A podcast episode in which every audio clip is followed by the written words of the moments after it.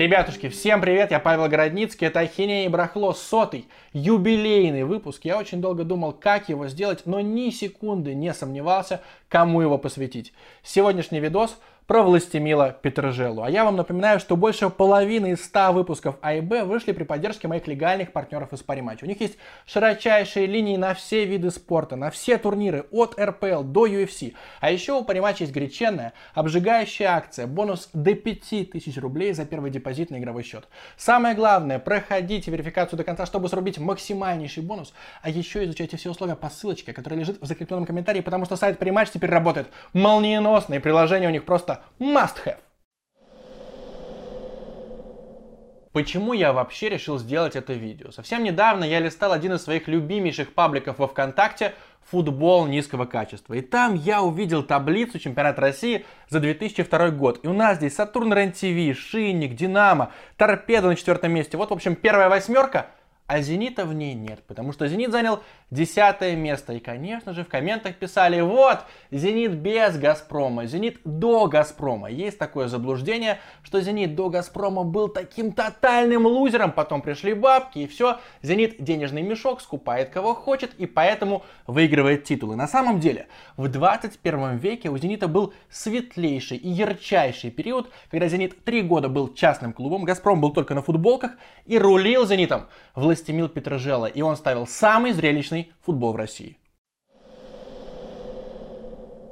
Хорошо помню, как я узнал про Петрожелу. Я учился во втором классе, шла весна 2003 года, а я футболом как интересовался? Спрашивал у папы выходные, ну что там, как Зенит сыграл? Он такой, а, да, проиграл. Это была осень 2002, когда Зенит проиграл вообще все. А как сборная России сыграла? То выиграла, то проиграла, то в ничью, но я так ради вежливости интересовался, потому что я знал, что папа интересуется футболом. И ему будет приятно, что я уточняю, как там кто сыграл. И вот мы сидим, обедаем, и папа у меня спрашивает, он обожал такие квизы, которые меня бесили, задавать вопросы, на которые у меня не было ответа. И он спрашивает, а ты знаешь, что такое Петрожелло? И, конечно же, я не знал. Он говорит, сейчас в Петербурге около стадиона Петровский кричат «Петрожелло, Петрожелло», скандируют прямо. Ну, что это такое? Я все равно не знал. Тогда папа мне объяснил, что Властемил Петрожелло – это первый тренер из Европы, первый тренер-иностранец, в истории «Зенита», и все в него верят, все на него рассчитывают, хотя мало кто вообще понимает, сильный он коуч или нет. Но папа даже вспомнил его как футболиста, что он выступал за сборную Чехословакии когда-то там в 80-е,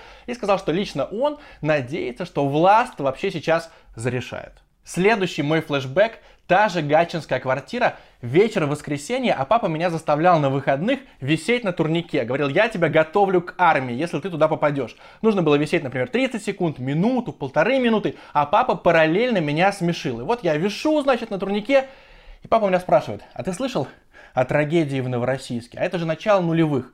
Курск, Дубровка, 11 сентября, трагедии регулярно происходили. Я такой, что? Что случилось? Папа мне говорит, да, Черноморец забил «Зениту» на самой последней минуте. Я заржал и рухнул, конечно же, с турника. А потом «Зенит» проиграл еще и «Динамо Москва» в гостях 1-7. И тогда папа мне просто от злости психанул и выписал леща вообще в абсолютно безобидной ситуации, потом даже извинялся. Короче, у Петрожелы, как я вот тогда чувствовал, шло как-то все очень нервно. И в начале лета 2003 года мне на глаза, на даче, вот я просто прекрасно помню эту обложку, попалась какая-то газета, где написано «Кадровый провал Петрожелы» и автор Борислав Михайличенко. Спустя годы он получил пизды от Владислава Радимова, причем не очень достойной пизды, потому что Радимов бил, а Борислава Михаличенко параллельно держали какие-то люди, но неважно. Я увидел эту статью, этот заголовок, и начал спрашивать у папы, а что такое вообще кадровый провал? Объясни, пожалуйста. И папа сел и, наверное, минут 30 читал мне лекцию, что вот Властемил пришел в «Зенит», а здесь есть старые футболисты, есть его чехи, есть какие-то молодые,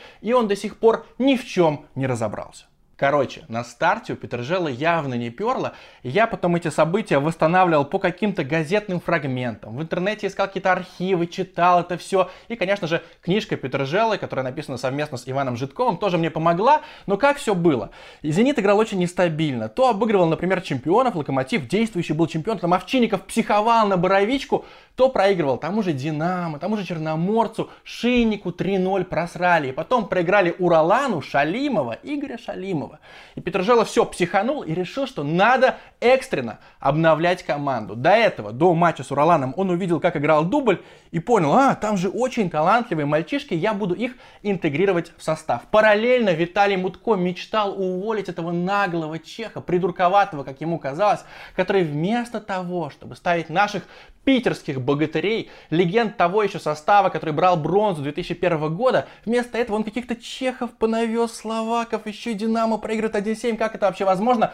В общем, Мутко потирал ручонки, чтобы порезче выгнать Петрожелу, но тот полностью перевернул ситуацию.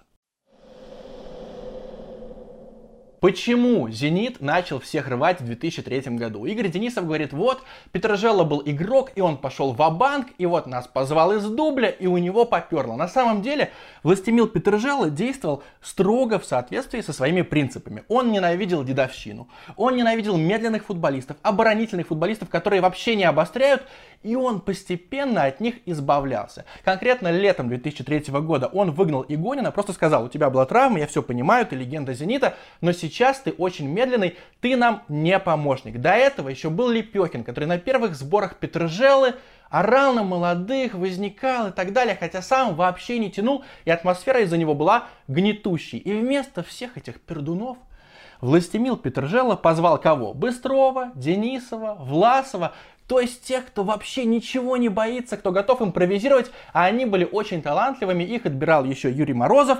То есть все вот у него так пошло закономерно абсолютно. Все сложилось. И «Зенит» всю вторую половину сезона 2003 реально разносил направо-налево. Я помню, что последнее поражение в том сезоне было на Петровском. От Шинника вели 1-0, пропустили 2. И папа мне еще говорит, интересно, что же сейчас напишет Михаличенко, как, он потопчется на Петрожеле, но потом больше вообще никому не проиграли. В том же 2003-м Властемил Петрожелов взял свой единственный трофей в России, и благодаря этому трофею «Зенит» самый титулованный клуб России, если считать все вообще титулы, которые можно было завоевать. Потому что Кубок Премьер-лиги проводился только в 2003 году. Его изначально придумал Мутко, говорил, у нас тоже будет свой Кубок Лиги, и в перспективе мы будем давать путевку в Кубок УЕФА, как и за победу в Кубке России. Это будет такой турнир, где и призовые, и молодых можно обкатывать. Но вот тот единственный Кубок Премьер-лиги был очень жалким, потому Потому что победителям давали 37,5 тысяч долларов. То есть половину трехкомнатной квартиры в Петербурге это максимум, смешнейшие деньги. Матчи проводились в паузы, в международные паузы. То есть играет сборная, все уехали и надо выпускать молодых. Разрешали играть на тренировочных стадионах. И только «Зенит» отнесся более-менее ответственно и выиграл тот титул, причем в финале у Черноморца из Новороссийска, который в том сезоне вылетел из РПЛ и больше уже туда не поднялся. Я как сейчас помню, мы приехали как раз в Питер, и у нас такой маленький телевизор стоял на табуреточке, мы поймали этот матч, смотрели его, и там потом Камила Чентофальский на плечи кто-то посадил, потому что это был кубок, это было счастье, это был экстазище. Первый и единственный трофей Петрожела. Но вообще, несмотря на то, что я был мелким, я хорошо ощущал, что вот взяли это серебро в 2003 году, первое место занял ЦСКА, третье Рубин, четвертое занял Локомотив, но все думали, ага, у Локомотива кризис, у Спартака кризис, он вообще был десятым, и поэтому Зенит и Рубин куда-то там поднялись. Потом, конечно же, все эти фавориты обратно подтянутся, и Зенит опустится, куда ему там и следует. Типа седьмое место, восьмое, десятое, ну как обычно, вообще без амбиций, тупо Чеху повезло. Но когда все все полюбили «Зенит Петрожело»? У меня есть ответ на этот вопрос. Это весна 2004 года. Потому что как играл «Зенит»? Первый тур с ротором. Проигрывали 2-0, выходят на второй тайм и сметают нахер этот ротор. Выигрывают 3-2. Потом третий тур, кажется. Выигрывали у Сатурна 2-0, расслабились, обороны вообще нет, сыграли 2-2. Дальше проигрывают ЦСКА 1-3, ЦСКА все контролирует, бац, 3-3 на последней минуте. Дома выигрывают у Рубина 3-1, вроде бы игра сделана, 3-3 и на последних снова минутах. Саша Киржаков с какой-то бешеной позиции лупит.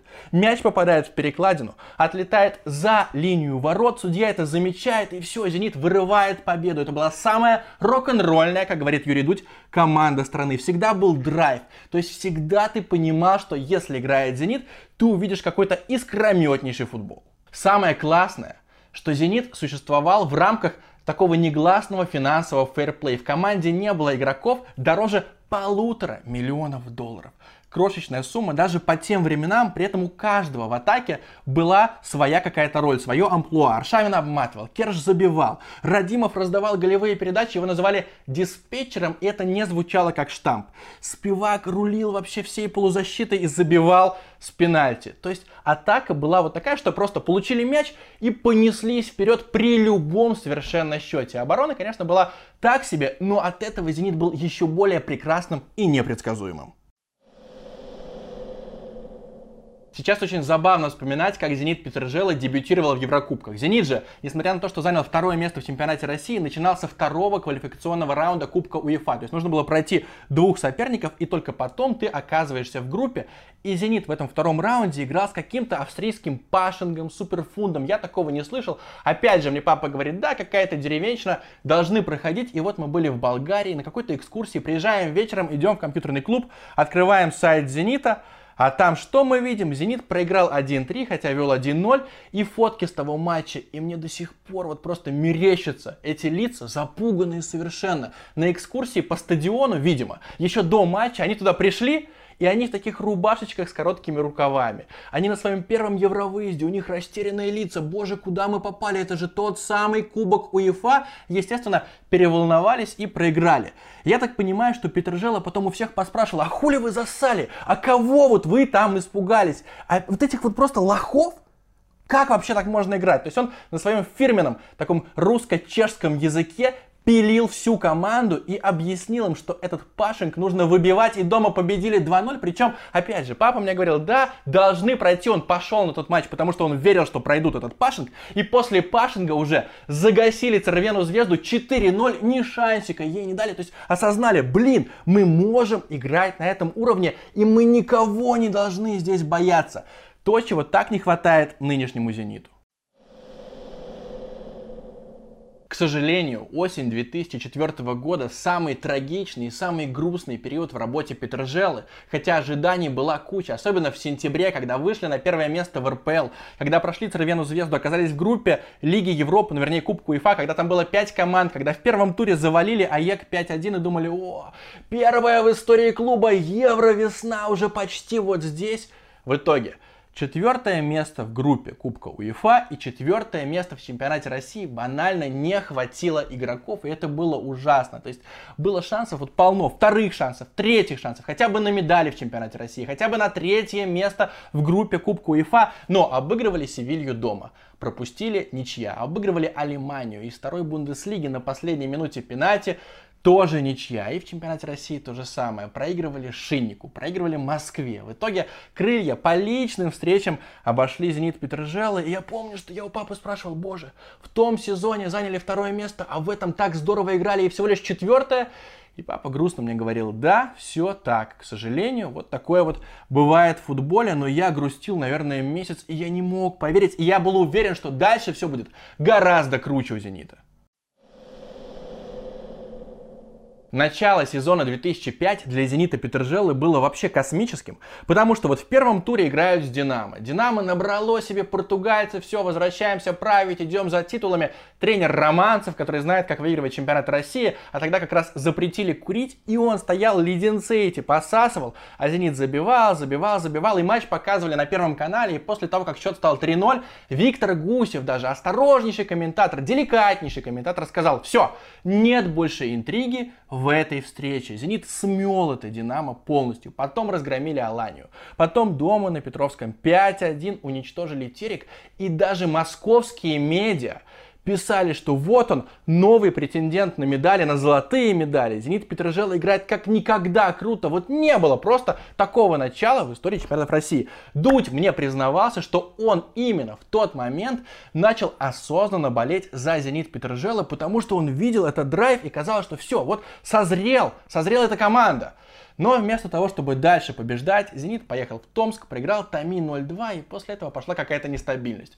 Могли обыграть праймовый ЦСКА дома 1-0, Быстров как раз забил Акинфеева в дальний угол, а потом проиграть полунищим крыльям. И так вот весь сезон 2005 года, и в итоге шестое место, но зато той осенью как «Зенит» выступил Кубке УЕФА. Сначала прошли тот же уже знакомый Пашинг, снова нервно. Потом обыграли АЕК за счет гола Аршавина издали на последних минутах. А потом в группе хлопнули Гимараеш португальский. Говорят, что там было не все чисто, Эрик Хаген на это намекал. Но и Севилью тоже обыграли и вышли все-таки в Евровесну. И в 2006 году Петржело уже подзабил на чемпионат России, но для него было делом чести классно выступить в Европе. Обыграли, даже не заметили Русиненбург, и после того, как раз матча, отправляли телеграмму с поздравлением Кумарина, бандита, с 50-летием, до сих пор это вспоминают. И дальше Марсель и взяли и обыграли вот этот вот Марсель из фильма «Такси 4». Марсель это же Грант,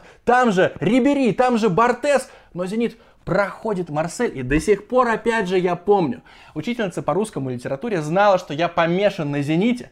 Первый урок на следующий день после прохода Марселя, у нас как раз литература, я ничего не выучил. Она меня спрашивает, я молчу, и она говорит, я тебе не буду ставить двойку, потому что у тебя сегодня праздник. «Зенит» наконец-то, вот «Зенит», она так и сказала, который всегда был где-то там на задворках, попал в четвертьфинал Кубка УЕФА. Она даже стадию знала. Я просто вообще расплылся и дальше всегда уже учил литературу. Как я уже сказал, первой половине 2006 года Властемил Петрожело потерял берега, потому что под конец 2005 года Давид Трактовенко, который как раз был владельцем «Зенита», банкирский дом, и который очень классно сотрудничал с Петрожело, у них был такой треугольник. Илья Черкасов, гендир, кажется, у него была должность, Давид Трактовенко и Властемил Петрожело, и они иногда спорили, ругались, но уважали друг друга и находили общий язык. И вот все.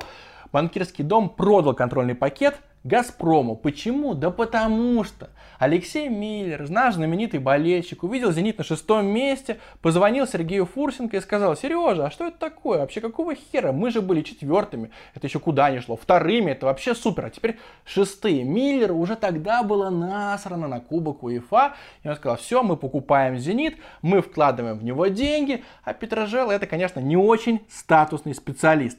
Говорят, что сам Властемил, когда узнал, что в «Зенит» пришли бабки, написал какой-то шорт-лист совершенно неадекватный, что там были фамилии Нистелрой, Гикс, Недвед, Росицкий, полный бред. Он подумал, раз у нас бабла просто жопой жуй, мы можем брать кого угодно. Но вот кандидатуры из этого списка расходятся, кто-то говорит, что вообще не было никакого шорт-листа, что это все выдумали хейтеры Петрожелы, я честно не знаю, но в тот момент Властемил был в таком состоянии, что я могу поверить, что действительно там какие-то суперзвезды в его списке присутствовали, потому что он уже не проводил тренировки он уже ночами зависал в казино. У него была медикаментозная зависимость, и он не собирался срабатываться хоть как-то с новым руководством. Он вел открытую уже войну, он давал интервью, говорил, мне не покупают, кого я хочу. Руководство мне вообще никак не помогает. Мы могли усилиться и выиграть этот кубок УЕФА, вместо этого мы вылетаем от Севильи. Причем был беспредел в гостях, судьи нас убили. Как обычно, Властемил это говорил, но его уже особо никто не слушал. Ну и, в общем, понятно, чем все закончилось. Май 2006 года, я прихожу из школы,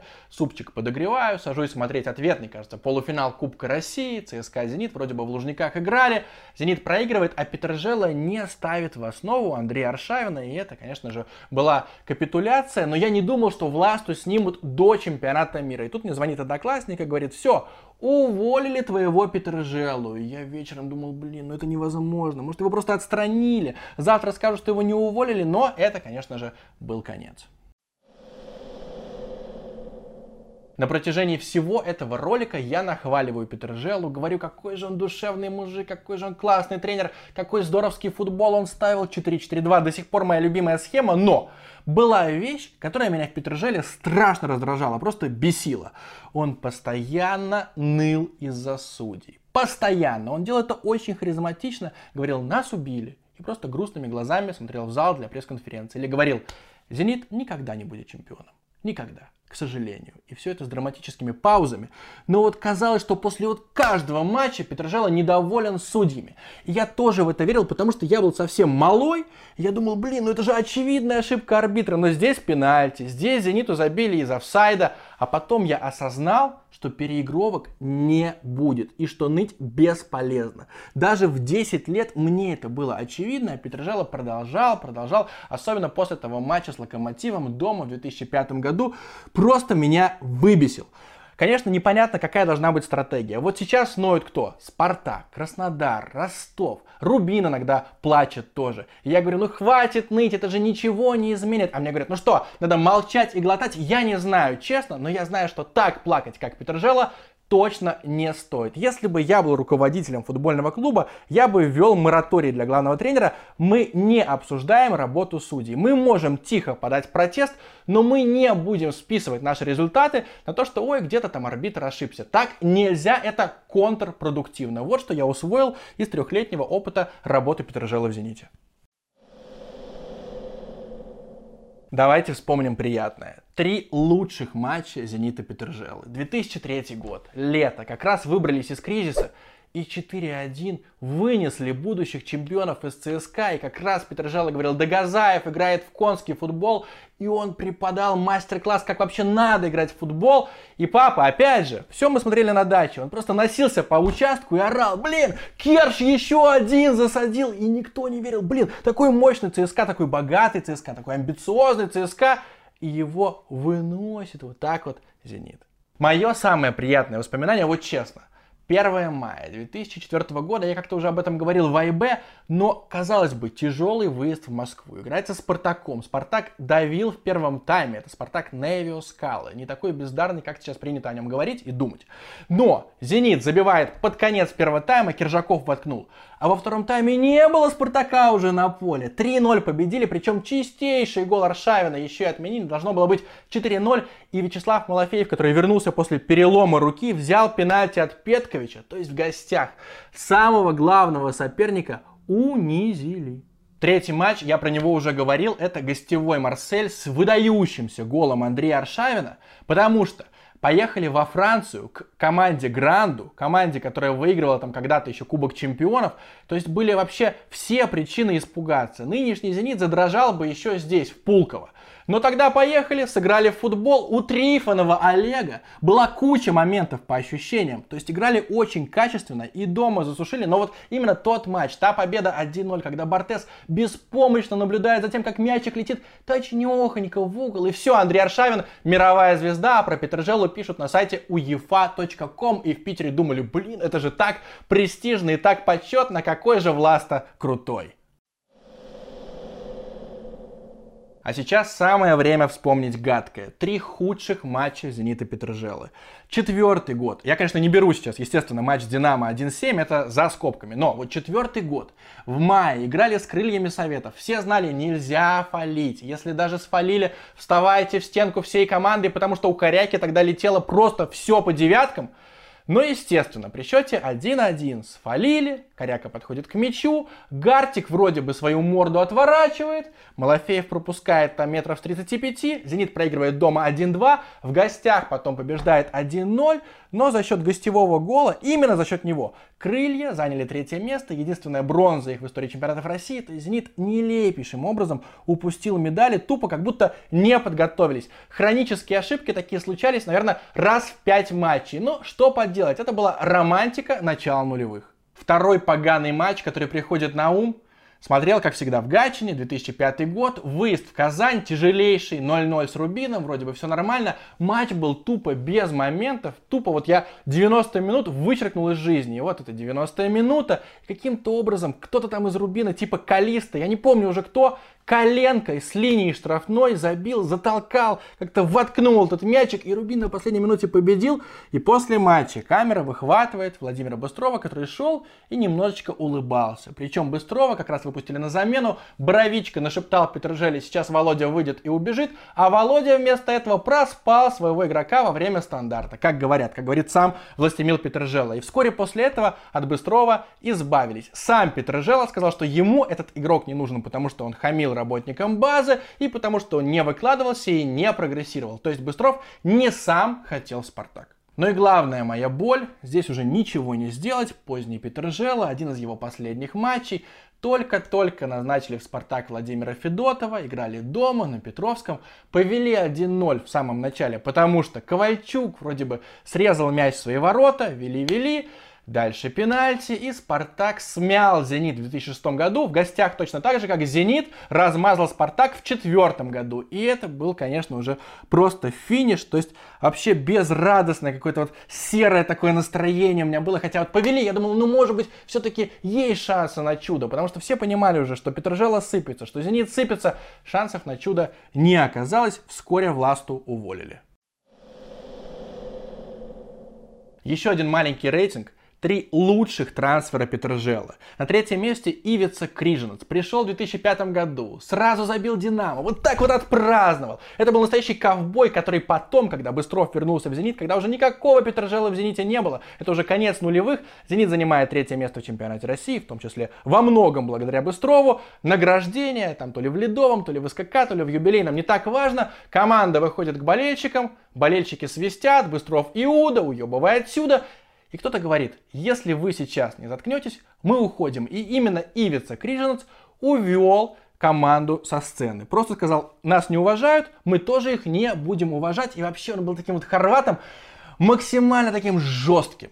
Таким вот прямо, который разорвет нападающего, который ногу ему сломает, но не пустит к воротам. Хотя, конечно же, по технике и по мышлению, и по выбору позиции вопросы были к Ивице Криженцу. На втором месте у меня универсальнейший Радек Ширл, просто потому что он пригодился и после Петрожелы. Павел Мариш, например, вот его любили, но он не пригодился фактически. А Радек Ширл забил тот самый гол и вообще полюбил Петербург, и в Петербурге его тоже полюбили. Недавно я читал в канале Зенит Кафе монолог Ивана Житкова, что несколько лет назад Радек Ширл инкогнито приехал в Петербург, его тут же узнали, его узнал таксист, его узнавали на улицах, его благодарили за тот великий гол 11 ноября 2007 года, но и при Петржеле молодой Радек Ширл постоянно выкладывался, играл очень самоотверженно. На любой позиции его трансфер полностью оправдался. Первая строчка тут без вариантов. Ну, конечно, Мартин Шкартел. Приехал таким цыпленочком. Вот буквально никто его не знал. Сыграл с Иртышом в гостях в Омске. 20-летний защитник с таким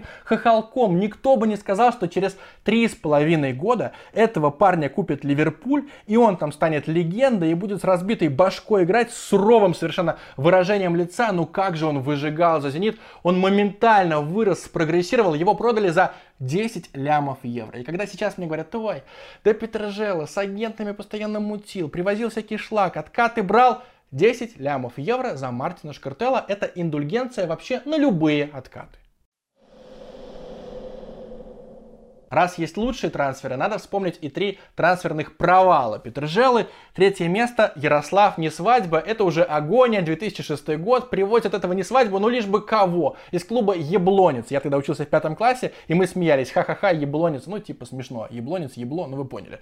Вот. Но зато Ярослав не свадьба стал такой вот легендой, потому что ему посвятили подкаст «Не свадьба Мукунку». Если бы не этот подкаст, все бы уже и забыли про этого Ярослава. Кажется, один матч он провел, я не исключаю, что там Петрожела как-то наварился, хотя далеко не факт. Ну а два худших трансфера, они на самом деле идут парой. Все знают про Лукаша Гартига, который был вообще не совсем футболист, который, мне кажется, сто раз не мог начеканить мяч, который реально работал на заводе, но Петрожела его, видимо, за какую-то преданность позвал в Петербург, и Гартик же затолкал гол торпеда, я помню прекрасно, и Локомотиву в том самом матче весной 2005 года. именно Гартик сравнял счет, но это, конечно, был реально не нападающий. И Марик Кинцл, потому что его позвали, ой, да он сейчас будет забивать, как и Драгон Чедиковский, тоже его можно сюда вписывать смело. Но ни Кинцл, ни Чедиковский никак не раскрылись, потому что нападение в «Зените» было своим, и оно играло здорово. И Петрожело даже в своей книжке признавался. В какой-то момент я осознал, что нужно просто оставить Аршавина и Киржакова в покое, они сами все сделают, никаких Гартигов, никаких Кинцлов, никаких Чедиковский. Но зато, вот я вспоминаю опять же, матч с весной 2004 года. И это были лидеры Зенит и Торпедо, играли в гостях, Зенит повел, там Бородин ошибся, Киржаков забил. Второй тайм, Торпедо закидывает 3, кажется, дубль Панова. Остается 5 минут до конца, Петрожела снимает Аршавина и Киржакова и выпускает эту парочку Гартига и Кинсла. И они настолько деревянно смотрелись даже эти 5 минут, как будто, ну вот реально непрофессиональные футболисты. Почему у Властемила Петрожелы не получилось после «Зенита»? Для меня это, честно, очень больной вопрос. Я хотел, чтобы у него получилось, я хотел, чтобы он все всем доказал, но там провал за провалом. Ну, наверное, он в какой-то мере сошел с ума, потому что И таблетки, и игровая зависимость, и обида на всех. Ой, меня несправедливо уволили из «Зенита». Он, мне кажется, до последнего рассчитывал, что вот сейчас адвокат облажается, в том же, например, седьмом году, и позовут обратно его власту, потому что снимут этих мерзких начальников. Но, конечно, это было наивно. И ЧСВ говорят, что у него было в космосе уже во второй половине нулевых, типа, да я с этими бревнами вышел в четвертьфинал Кубка УЕФА, да я любую команду просто преображу, сделаю из нее конфетку. Это, конечно, уже было далеко не так. Он был глубоко больным человеком. Есть же известная история, как Петрожела должен был вернуться в русский футбол, возглавить Ульяновскую Волгу. Он туда приехал, в гостинице все, в номер заселился, открывает чемодан и понимает, что он забыл свое сильнодействующее снотворное, а без него у него приступ. И все, он там как-то уже задрожал, у него температура поднялась, он не соображал ничего.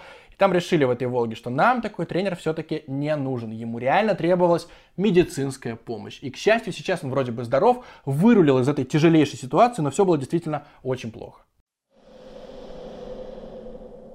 Владимир Боровичка, крыса или нет? Откуда вообще взялся такой вопрос? Потому что Петрожеллу выгнали, Боровичка остался. Но изначально именно Петрожелла сказал, Володя, поехали со мной в Питер, будем управлять «Зенитом», будем тренировать эту команду. Давай, если провалимся, нами выстрелят из пушки в Петропавловской крепости. Ну а вдруг зайдет, вдруг у нас все получится. И Боровичка, который был никем, поехал в Питер и очень поверил в себя, он был ассистентом. Потом, как я уже сказал, убирают Петрожеллу, а Боровичка за ним, как принято, просто вот это правило хорошего тона, он за ним не ушел и он как исполняющий обязанности тренировал «Зенит», и даже, кажется, Рубин обыграл, и Федор Погорелов рассказывал, что после этой победы над Рубином Боровичка пошел по барам Петербурга и всем наливал за свой счет, потому что он искренне верил, что сейчас он будет дальше тренировать эту команду, ну это, конечно, полный бред. Потом он работал селекционером долго-долго в «Зените», я не знаю, насколько успешно, но как-то раз он пришел, у него вот первый рабочий день, типа в новом году, а ему говорят, а с вами не продлили контракт, вы больше с «Зенитом» не работаете работаете. Крыса он или нет, мне тяжело судить. Если читать только книжку Петрожеллы, можно подумать, что да, Боровичка жесткая крыса. Но вдруг он пытался как-то образумить Власту. Типа, Власта, не нужно все проигрывать в казино. Власта, давай тренировать вместе, а то ты сидишь в кабинете. Власта, мы теряем команду, теряем раздевалку. А Петрожелла его не слушал, а потом свалил на Боровичку всю вину. Типа, ты за мной почему-то не захотел утонуть. Мне тяжело судить, но люди, которые знают Боровичку, говорят, что он крысоватый такой карьерист, но все-таки тогда его можно было понять вот в той ситуации. Как и когда я видел Петрожелу. Стыдно признаться, но я ни разу не ходил на стадион, когда там играл Зенит Петрожелы. Я видел Властемила ровно трижды, причем два из этих трех раз очень издали. Первый раз, когда «Зенит» награждали за серебро 2003, начало четвертого года, в СКК я смотрел, вот он где-то далеко, идет Властемил Петрожелов в зенитовском шарфе, такой счастливый, ему вешают медальку. Вел это все молодой Иван Ургант, вел довольно погано. Второй раз я увидел Петрожеллу совершенно неожиданно для себя. Лето 2007 года, Власта как раз написал свою книгу, приехал в Россию на презентацию и зашел на Петровский на матч «Зенит Ростов». Там был страшный ливень и камера его выхватила, причем камера, которая транслировала и на табло, насколько я помню, потому что весь стадион аплодировал и кричал «О, Петр, Жела! О, -о, -о! И даже в трансляции это тоже сохранилось, где он машет рукой, а потом в этой трансляции сразу же довольнейшее лицо Дика Адвоката. Ну и третий раз, 2018 год, 20 октября, за день до моего дня рождения, Иван Житков в одном из питерских баров устроил встречу с Петрожелой. Туда приходили, например, Александр Дорский и Гоша Чернов из Спортэкспресса, и мы пришли с Мишей Бирюковым из Евроспорта, и мы так обступили Петрожелу, что больше никому не давали задавать вопросы. Только мы с ним разговаривали, потому что мы его главные фанаты, и Власт на все отвечал до последнего. Было видно, что он устал, но мы с ним вместе вспоминали и третий год, и четвертый, и пятый, и шестой, и как он потом жил, и как он даже играл в казино, кстати, он тоже рассказывал. И у него вот этот язык очень обаятельный, так не можно, конечно, сорсание, ну это катастрофа, это катастрофа. Я благодарен судьбе, что я лично пообщался с Ластемилом Петрожелой. За что в Петербурге до сих пор обожают Властемила. Мое мнение, без Петржелы, который заложил этот фундамент, который доказал, что «Зенит» может быть успешным даже с маленькими ресурсами, а если еще вложиться, то он просто всех порвет, без вот этого периода трехлетнего ничего бы дальше не было. Если бы Петржела провалился, «Зенит» мог бы стать таким болотистым «Динамо», который ничего не выигрывает, но иногда играет здорово, иногда играет погано. А Петржела показал, можно играть стабильно, можно в Европе никого не ссать, можно в чемпионате чемпионате России с лидерами тоже достойно соперничать. Вот реально, без него Газпром бы не пришел. Надо это понимать. Но и мужик, он просто легендарнейший. Я несколько раз пересматривал фильм «Властемил первый», где как раз в основном рассказывают о том, как он лечился от своих зависимостей. Но как заканчивается этот фильм, я просто вспоминаю каждый раз я Николай Солодников, потому что у меня слезы на глазах, когда он говорит со своим акцентом знаменитым. Я счастливый человек. Я тренировал «Зенит». Я счастливый человек. Я жил в Петербурге. Я счастливый человек, я вырос на «Зените» Петрожелы. Я счастливый человек, я общался с Ластемилом лично. Подписывайтесь на мой канал, ставьте лайки, дизлайки, пишите комменты, пишите и вспоминайте «Зенит Петрожелы». Чао!